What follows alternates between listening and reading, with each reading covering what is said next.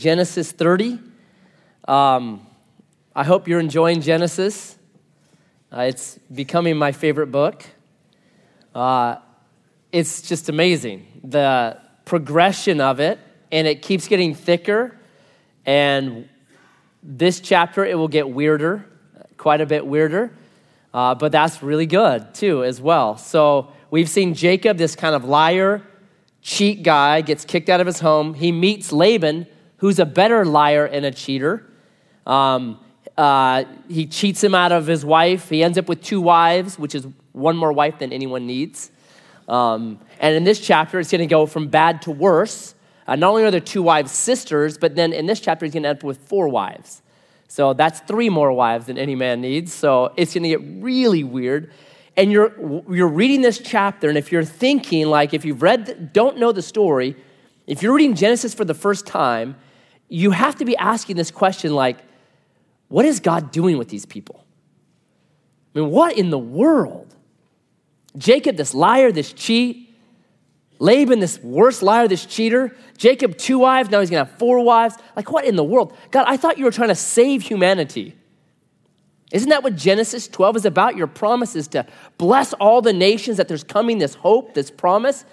You just got to be asking, like, why are you doing this? How are you going to reclaim humanity through these people?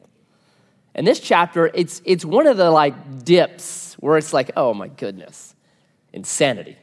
But we're going to read a lot of scripture tonight because I want to get to the point that maybe a little glimmer starts to appear. All right? So, Genesis 30, verse 1. This is, you could title this, Baby Wars.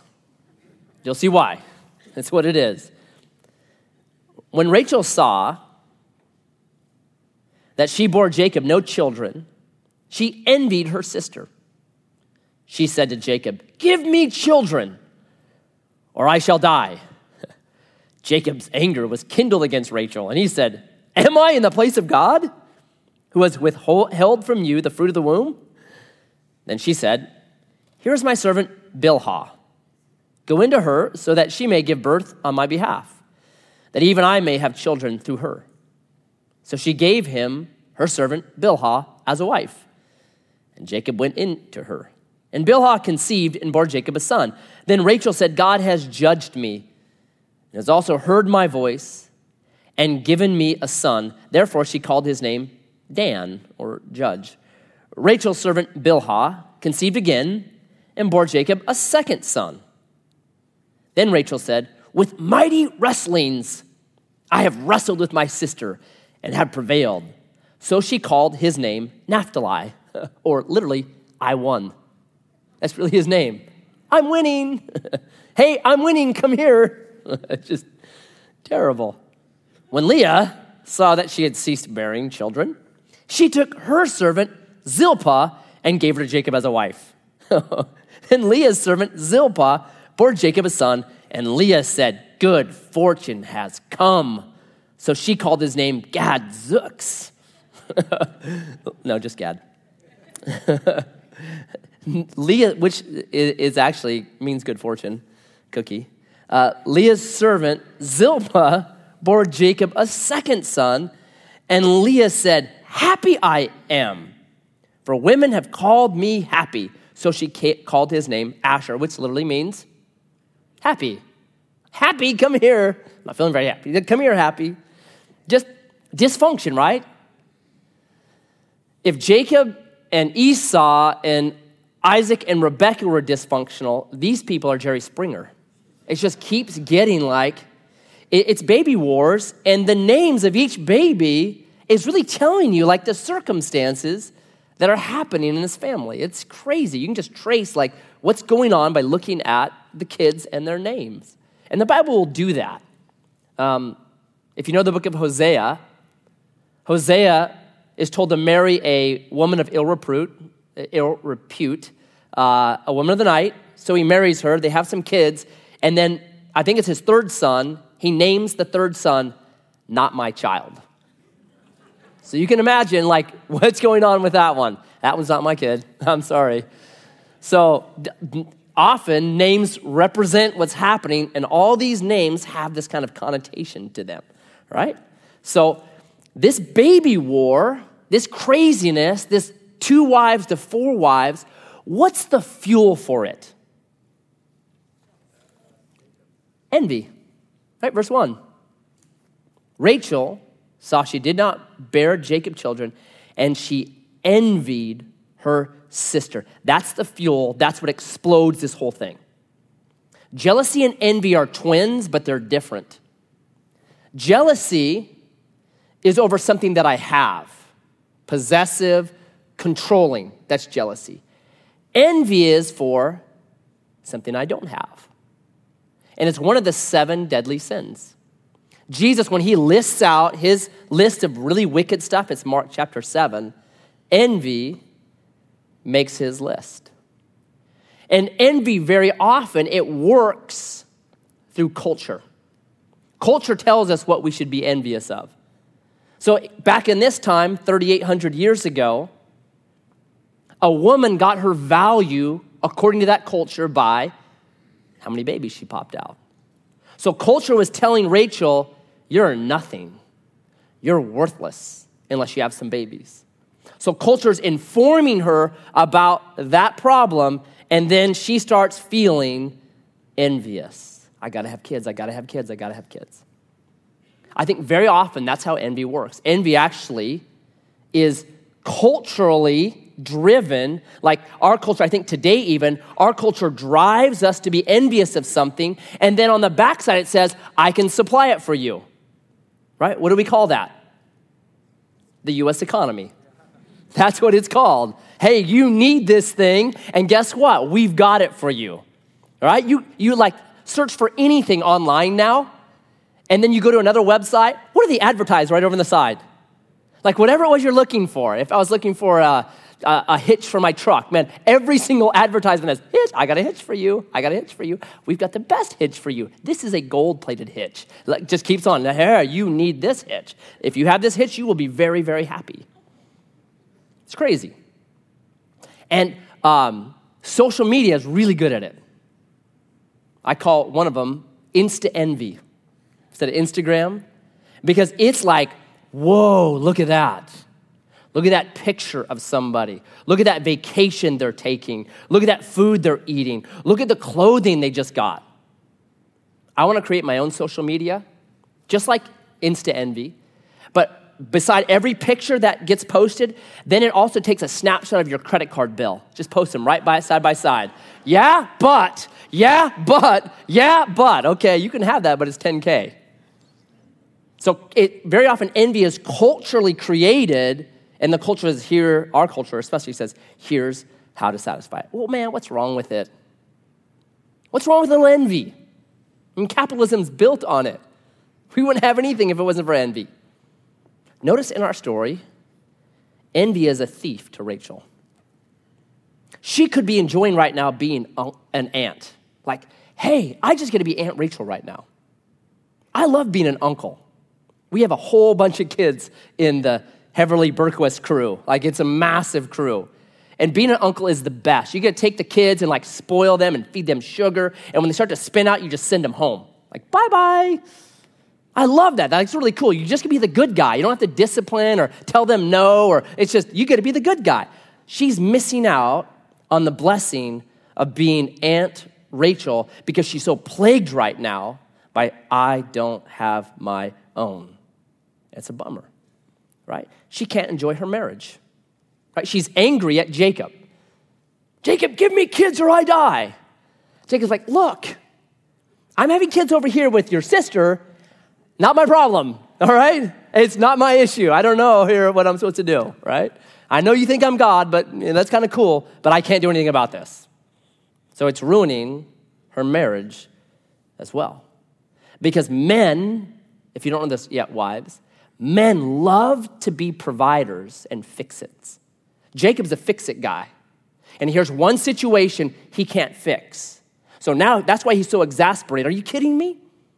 The greatest thing a husband can feel is like, I have provided a home, a nest, everything that my wife wants. She is satisfied, she's happy, she loves it here. That's man, that makes a man, that fills a man's tank. And right now, Rachel's like, You're not doing it. I'd rather die than live in the situation I am right now. So Jacob just throws up his hand. Ah! So then, here's what happens Rachel's like, Okay, Jacob, let's have a talk. Come into the living room. Comes to the living room. Okay. Um, what I'm going to suggest to you right now, Jacob, may not be exactly moral. Jacob's like, hmm, okay, tracking with you. All right, you know that I'm barren. Yeah, I know you're barren. You know that that really bothers me. I know it upsets you, yes. Don't you want to fix that for me somehow? Yeah, you know, I really would like to. Okay, see the corner over there? That's Bilhah. Sexy name. That's Bilhah. Why don't you take her, have kids with her, and then the kids that she has will be mine, it'll fix my problem. Hmm, okay. And he does it. And does it fix the problem? No. It doesn't fix the problem. It now makes the problem worse and worse and worse. And the echoes of chapter 30 are going to go through the rest of Genesis. In fact, they're going to go through the rest of the Old Testament. The echoes of these decisions that they're making right now no prayer, there's not, hey, God, let's pray about this. When Rebecca faced barrenness, she prayed. Jacob, or Isaac, Jacob's dad prayed. Here, none of that. There's not praying, there's not seeking God. It's we're going to solve this on our own.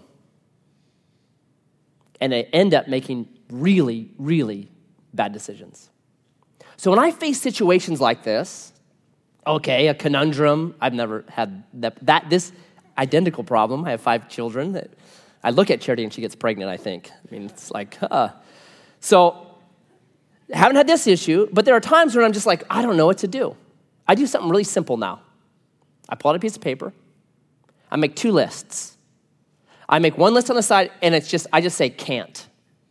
Things I can't control. Can't control a woman's barrenness. There are a lot of things that I can't control. I just write those all down on that side. And then on the other list, I write can. What can I do in this situation? What should I be doing in this situation? How can I be motivated by this situation? What can I learn from this situation? The can't list becomes my prayer list. Okay, God, I can't do anything about this stuff. There's nothing I can do here. It just becomes my prayer list. The can do list becomes my, all right, in the meantime, these are the things that I'm going to be about right now. I found that's the most peace giving thing I can ever do. Can't list? Pray. Can list? Okay, I'm going to be doing this, keeping myself busy until God starts answering some of these things over here. That's what I do now all the time. It is so beneficial to me. And we keep bumping into this issue in Genesis, and we'll keep bumping into it. And I talked a little bit about it on Sunday, but it's this like, they're, they're making these stupid decisions, and God just lets them do it. Right? Why isn't God like giving Jacob a dream in the middle of the night? Dude, don't take Bilhah. Don't do it. You're just going to make things worse. God doesn't do it. It's like he allows things to keep progressing in the wrong direction. Why? Right? We, we can say, ask the exact same question today. Like, why? Why does God do this? We know God's plan is Genesis chapter 2 one man, one woman. Now you've got one man, four women. Not God's best. So why doesn't God step in to his covenant people and be like, hey, stop it? Why not? Here's what I think I think God acts like both a mom and a dad. Here's what I mean. So, moms and dads do discipline differently, don't we? We just see things way differently. I'll explain it like this. Last Thursday, at a soccer match. Uh, Hidden Valley, my two older daughters are playing soccer for Hidden Valley. Went to the game. While they're there, Myron, my four year old, uh, there was this goal that was kind of set aside over by us. And uh, the goal is tall, it's probably eight, nine feet tall. He somehow climbed up onto the top of the goal. He's up there, like just sitting up there. Hey, dad, look at me. And Charity notices this. I don't. I'm into the game. She's like, Matt, honey, go over, deal with Myron, go tell Myron to get down. As a dad, I wouldn't do that. But I know this listen to your wife. So I'm like, okay, fine. So I go over and Myron's way up there. I'm like, Myron, hey, come down. Uh, your mom said you might fall off there. And Myron just goes, Dad, I'm not to fall. Come on, I'm awesome. Are you kidding me? I'm like, buddy, oh man, you hurt too much. I said, Your mom said you got to get down, you got to get down. So it took him like half an hour to get down. I'm sitting there, okay, gets down. All right, so off we go. Right, that's a mom. A mom sees something, warns about it, don't do this, look out. All right, fast forward to Monday. I get there with Myron and Elijah early. There's another soccer game. Same spot, same everything. Charity's late. Guess what Myron does? And he finds that soccer goal, shimmies right up the soccer goal. I look at him. Guess what I did? Turned around and kept watching the game. A couple minutes later, Myron comes limping over to me. Ah, dog, ah. I said, buddy, what happened? I fell off the soccer goal. Yeah, okay. I thought that would happen. Guess what he didn't do from that point on? He didn't climb up the soccer goal anymore, right? It takes that. All right, I think God does both. Sometimes God, with His word and with people and with wisdom, warns us don't climb up that soccer goal. But for some of us, we got to climb the soccer goal. And God just steps back, I think, at times and says, okay, Matt, it's going to fall, you're going to fall, and it's going to hurt. But then, and then, you'll learn that's not the way to do it. So I think very often, God gives us His word, and God gives us counsel, and God gives us friendships to try to do the mom way, if you would, to say, hey, look out for that. But if we keep pushing, God will let us climb up the soccer goal until we fall down and hurt ourselves and learn that way. That's why, to me, being in God's word is so important. It is the number one way I learn without falling and hurting myself. I've noticed over the course of, I've been following Jesus since 1992. I've noticed over the course of that time, 25 years, that more and more, as I just read through God's word and allow it to kind of shape the way I see the world, I notice more and more I don't climb up the soccer goals anymore. Like, I, I'm not doing that. I'm learning sometimes because I've climbed up the soccer goal, but a lot of times just simply because I start seeing wisdom in the way that God has orchestrated things. It's like Psalm 119 How shall a young man cleanse his ways? By taking heed to God's word. As you read it, as you start seeing how things are shaped, how you see the system that's in place, it just forms you in a new way. It's your mind is being renewed, as Romans chapter 12 would say. Learn the easy way. Don't learn like Myron. Don't climb and fall down. Learn, study, read. Let your mind be shaped by this book. And Genesis for me has been so good in that way. So now we have things getting worse, and they're going to keep getting worse. Verse 14. In the days of the wheat harvest, Reuben went and found mandrakes in the field and brought them to his mother Leah. Then Rachel said to Leah, Please give me some of your son's mandrakes. But she said to her, Is it a small matter that you have stolen away my husband? Would you take away my son's mandrakes also? Not a happy family here, is it? Rachel said, Then he may lie with you tonight in exchange for your sons mandrakes. It's a, it appears Rachel is the gatekeeper to Jacob and any kind of relationship. So she's able to kind of control that whole thing. Verse 16 When Jacob came in from the field in the evening, Leah went out to meet him and said, You must come in to me, for I have hired you with my son's mandrakes. So he lay with her that night. One of the most awkward verses in the entire Bible. I mean, talk about no romance. I bought you. Get in bed. I mean, just wow. This is awesome.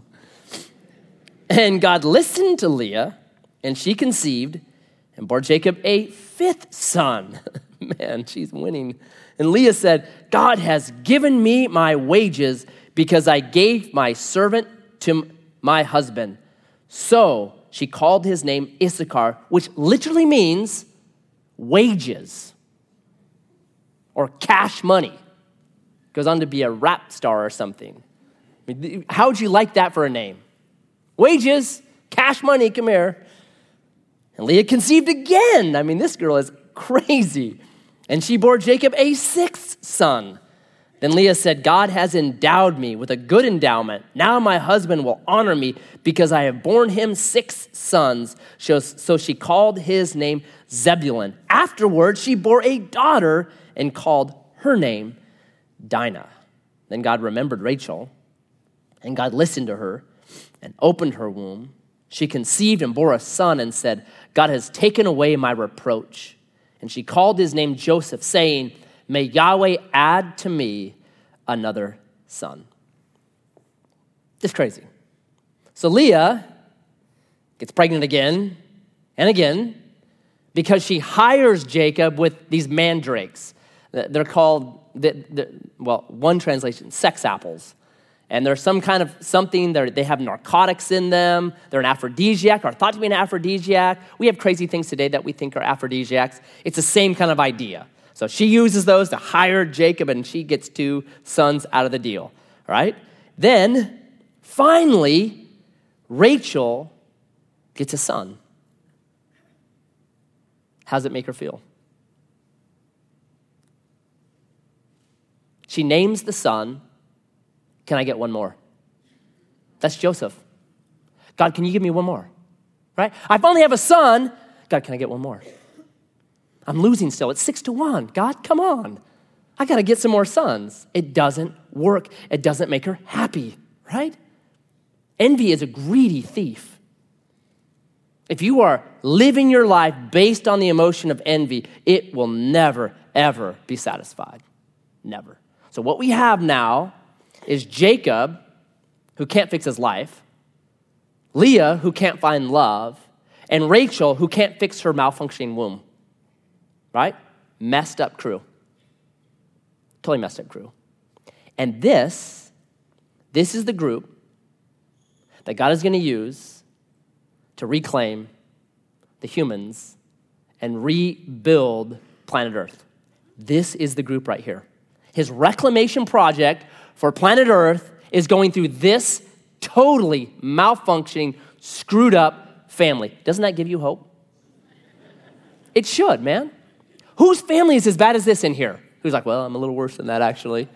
Nobody, right? I mean, this is a train wreck of a family. And this is the family God's saying, okay, Genesis 12, 1 through 3, my blessing to all the earth is going to come through this group of people. I don't care who you are or where you came from, you should say, oh, I can take hope then.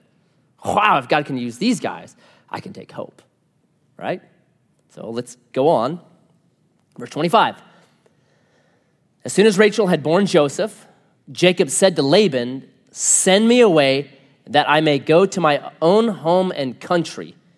Give me my wives and my children for whom I have served you, that I may go, for you know the service that I have given you.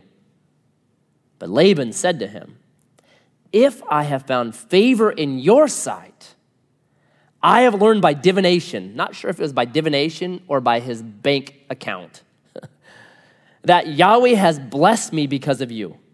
Name your wages, and I will give it. Jacob said to him, You yourself know how I have served you and how your livestock has fared with me.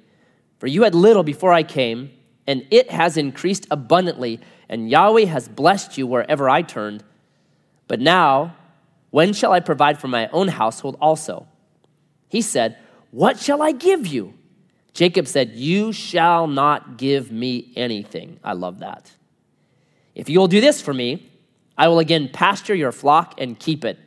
Let me pass through all your flock today, removing from it every speckled and spotted sheep, and every black lamb, and the spotted and speckled among the goats and they shall be my wages. So my honesty will answer for me later when you come to look into my wages with you.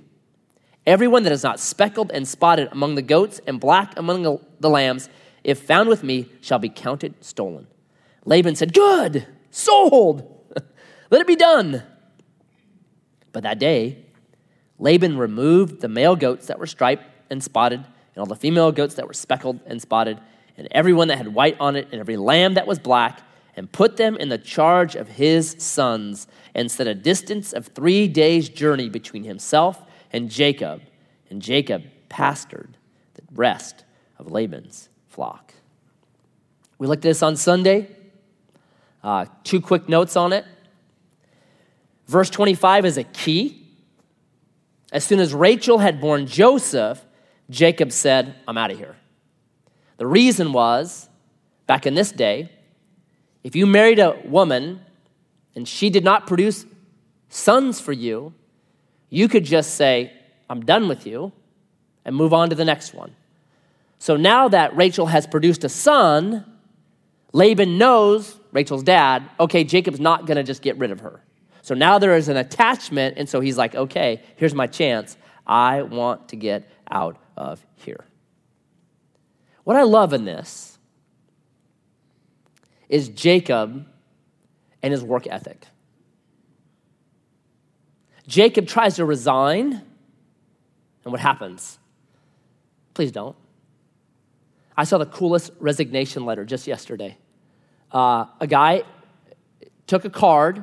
The front of it looked like a card you would send to somebody if they lost a loved one. It said, I'm so sorry for your loss.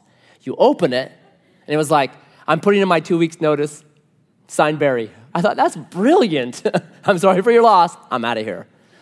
You resign from your work. What did they say to you? Did they say goodbye? Or did they say, oh, name your wage? You're way too important. Please don't go. I'm begging you to stay. That's what happens to Jacob right here. Jacob, for all his faults and all his failures and all his stupidity, he is a hard working man, and he has made Laban a ton of money. I love that. I love that. I think believers in Jesus Christ should be the best workers on any work side. Because we don't just work for our boss. Colossians 3:23 says, "Work heartily as unto the Lord." We're working for our king. And, we have this witness. And the witness of how you and I work is one of the biggest witnesses we'll ever have in life. One of the biggest. I think my entire life is a witness. Whatever I'm doing, it's always to be a witness. So if I go out to eat with somebody, and if I pull out my Bible or if I talk about Jesus, I always make sure and tip bigger. Every time, because it's a witness to me. It's a witness. Well, Matt, if that's true, then I'm not talking about Jesus anymore at lunch. Forget it. It's a way we should be looking at as ambassadors of our King every aspect the way I work, the way I eat, the way I am as a neighbor, all those things are a witness. Because honestly, few unbelievers ever read the Bible. What they do is they read the believer. If I want to know what the Bible is about, I just want to look at you how you work, how you tip, how you treat people. Uh, is the fruit of the Spirit coming through you? Are you loving God and loving your neighbor? How's that? Because that's the Bible that I want to read. And people all the time are looking at you and me. Jacob, while he gets a lot of things wrong, when it comes to his work ethic, brilliant and awesome. I pray that can be said of every believer in here. That whoever we work for would say, Name your wage. I got to keep you, like Jacob. All right, so concludes by Jacob took fresh sticks of poplar, verse 37, almond, plane trees, peeled the white streaks in them, exposing the whites of the sticks. He set the sticks that he had peeled in front of the flocks in the troughs, that is, the watering places, where the flocks came to drink. And since they bred when they came to drink, the flocks bred in front of the stripes. And so the flocks brought forth striped, speckled, and spotted. So all the flocks would come together in a watering hole, and they would get frisky. Right? Same thing happens today on Friday night. People come to the watering hole and they act like animals. So he knew that, realized, okay, I'm going to use this um, Jacob separated the sheep, or the lambs at the face of the flocks toward the stripe, and all the black in the flock to Laban. He put his own droves apart and did not put them with Laban's flock. Whenever the stronger of the flock were breeding, Jacob would lay the sticks in the troughs before the eyes of the flock, that they might breed among the sticks. But the feebler of the flock, he would not lay them there, so the feebler would be Laban's, and the stronger would be Jacob's. Thus the man increased greatly, and he had large flocks, female servants, male servants camels, and donkeys. Sunday simple message. You can't be cheated out of what God has for you, no matter how evil the Laban may be. Tried to cheat him with a wife, he ends up with four. tries to cheat him out of kids, he ends up with 12. Tries to cheat him out of lambs and livestock, he ends up with more than anyone else. So quickly, it, the, the chapter delineation is wrong. The story goes on. Now, verse 30, verse 1 of chapter 31. Now Jacob heard that the sons of Laban were saying, Jacob has taken all that was our father's, and from what was our father's, he has gained all his wealth. And Jacob saw that Laban did not regard him with favor as before. Then Yahweh said to Jacob, Return to the land of your fathers and to your kindred, and I will be with you. Envy strikes again. This time, the sons of Laban see how successful Jacob's become, and they start saying, Oh, our dear, kind old dad is being robbed by Jacob. That's an interesting pers- perspective, isn't it? Because they knew what Laban had done to Jacob. Because when Laban took all the flocks that were supposed to go to Jacob, who did, who did Laban give them to? To them. They knew their dad. They knew he was a cheat and a liar and a thief. But now they have this idea that, oh, we're envious because he's succeeding. I have a saying on this, and it deals with money and family. If you are thinking about getting into business with family, be very, very careful. They really don't mix. And I've given this advice to people that are, hey, I'm having this idea about this with my brother in law or with this. I say this think about it this way family and money. If you're going to get in business together, think about this choose the one you want to keep because you're not going to keep both. You're either going to keep the money or you can keep the family, and you have to give more money because that's just the way it works. Very seldom do family businesses work well. Usually, something like this happens right here. Now, there are exceptions, no doubt, but the, for a general rule, be super careful. Super careful. If there's family and money, if you're going into it, say, well, I'll give up money because it's my family. Then you can make it work. If not, be very careful. Here, it goes down. And God uses this now, uses the poke and the prod and the envy and the problems and the issues to get Jacob back to where he belongs, the promised land. When I'm being poked and prodded, there's envy, there's issues, and there's this just kind of discomfort in life, it's then that I really begin to say, God, are you trying to move me? Are you trying to move me? because I'm not feeling settled. I'm not feeling like I'm supposed to be here right now. I'm feeling like I should be moving. And very often, that's what God is doing. So I think God actually just allows these things to happen because he wants Jacob to move back to the promised land. And this is the, the, the poke in his rib that gets him moving. So God says, Go home. So, verse 4. Here's where it finally gets good. So Jacob sent and called Rachel and Leah into the field where his flock was. I love that. Remember, we've seen so many conversations in the tent, and they're always overheard, right? Jacob remembers this with his dad and his mom. So, what does he do now? He's like, Tell my wives to come out in the middle of this field where no one can hear us. We're talking out in the field. So he said to them, I see that your father does not regard me with favor as he did before.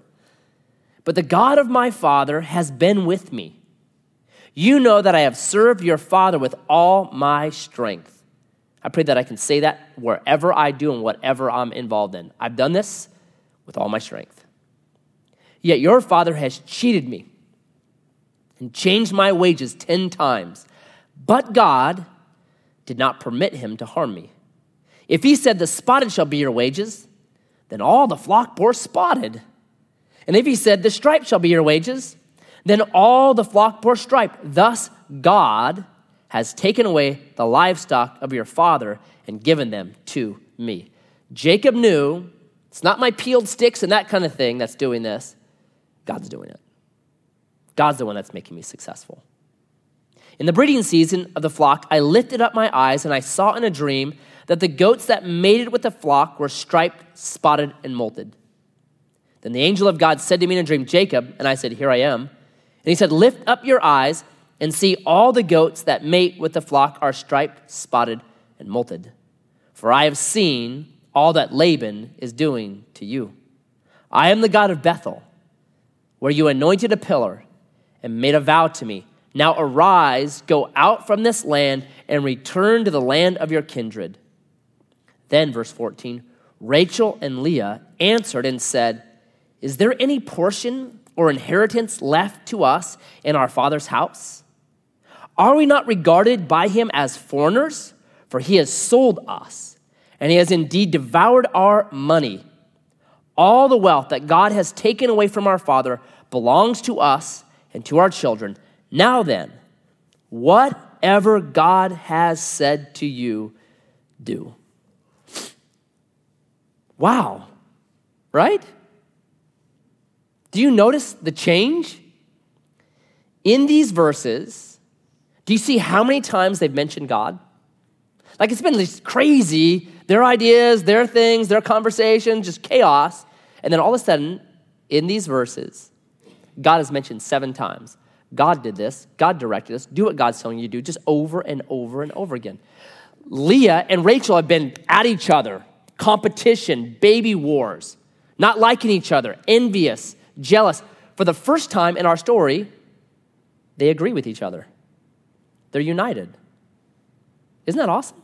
Chapter 30's envy and lies and mess and stealing and all that gross stuff has just vanished. And something amazing is happening right here. So, what just happened? Um, I think it's this. So, I have two pictures. Maybe we can get the screen down. I've used these before, I just love them. Um, I think it helps illustrate my point. If you can see them.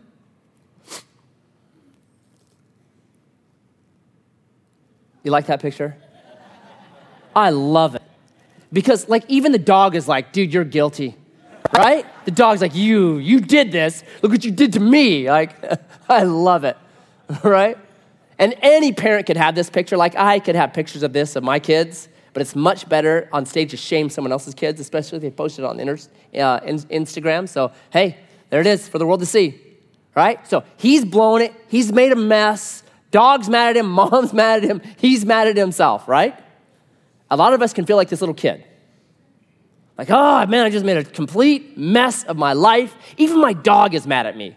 Man's best friend is mad at me right now. He's blaming me. We can all feel like that.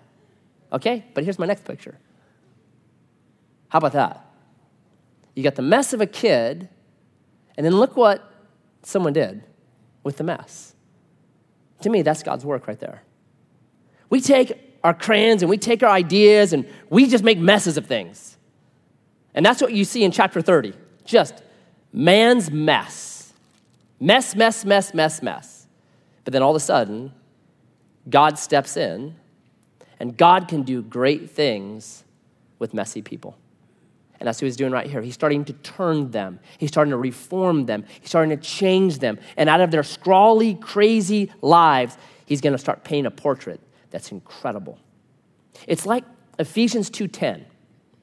That verse says this that we are God's workmanship. That word workmanship is the Greek word poema. Perhaps you've heard that before. It literally speaks of like what an artist would make a painting, a portrait, or my favorite is a tapestry, like a woven tapestry. And if you've ever watched somebody weave a tapestry together, you know this. They'll be working on one side, and one side of it will just be knotted and frayed, and there are strands sticking out, and it's chaotic, and you cannot tell what that side is.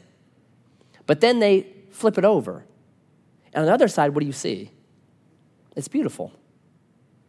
To me, that's what happened in chapters 30 and 31. It's like the knotted, crazy, oh my goodness. And then God in chapter 31 just flips it. And all of a sudden you say, hey, do whatever God's telling you to do. Hey, let's go back to the promised land. Hey, we're united now. Oh, oh. What did they do? What did this crazy, broken, messed up family, what, what did they do? other than make the mess on the wall? What's the one thing that they do in this chapter that's right? they trust and obey. Right? God speaks to Jacob. He's like, okay, I'm trusting you, God, that I need to leave. I'm grabbing my wives. I'm going to talk with them. And then the wives, what do they say? Now, whatever God has told you to do, do. They trust and they obey. I'm telling you, that is the story of the Bible. That's the entire, if you get that right there, trust God and obey what He tells you to do, you've got the Bible. It's that simple. That's how the script gets flipped. For the first time, I think, in this family's history, they're finally saying, okay, God, we're going to trust you. We see all that you've done for us in the past. We're, we're, kind of recounting, like, we're going over our journal and we're looking at our notes. We're like, wow, God, you've been really good to us. So if you're telling us to do this, we'll, we'll leave all this and, and, and we'll set out then and we'll obey what you're telling us. We're going to trust and obey. And the script gets flipped. That's, that's the big story of the Bible. The rest is the details. God wants us to trust Him, that He's a good, generous Father. And in that trust, we obey Him. And that's the Bible. And that's what we're going to begin to see more and more and more is what God is going to want out of His people in Genesis trust and obey, because there's no better way. So, Jesus, I pray for each of us in here tonight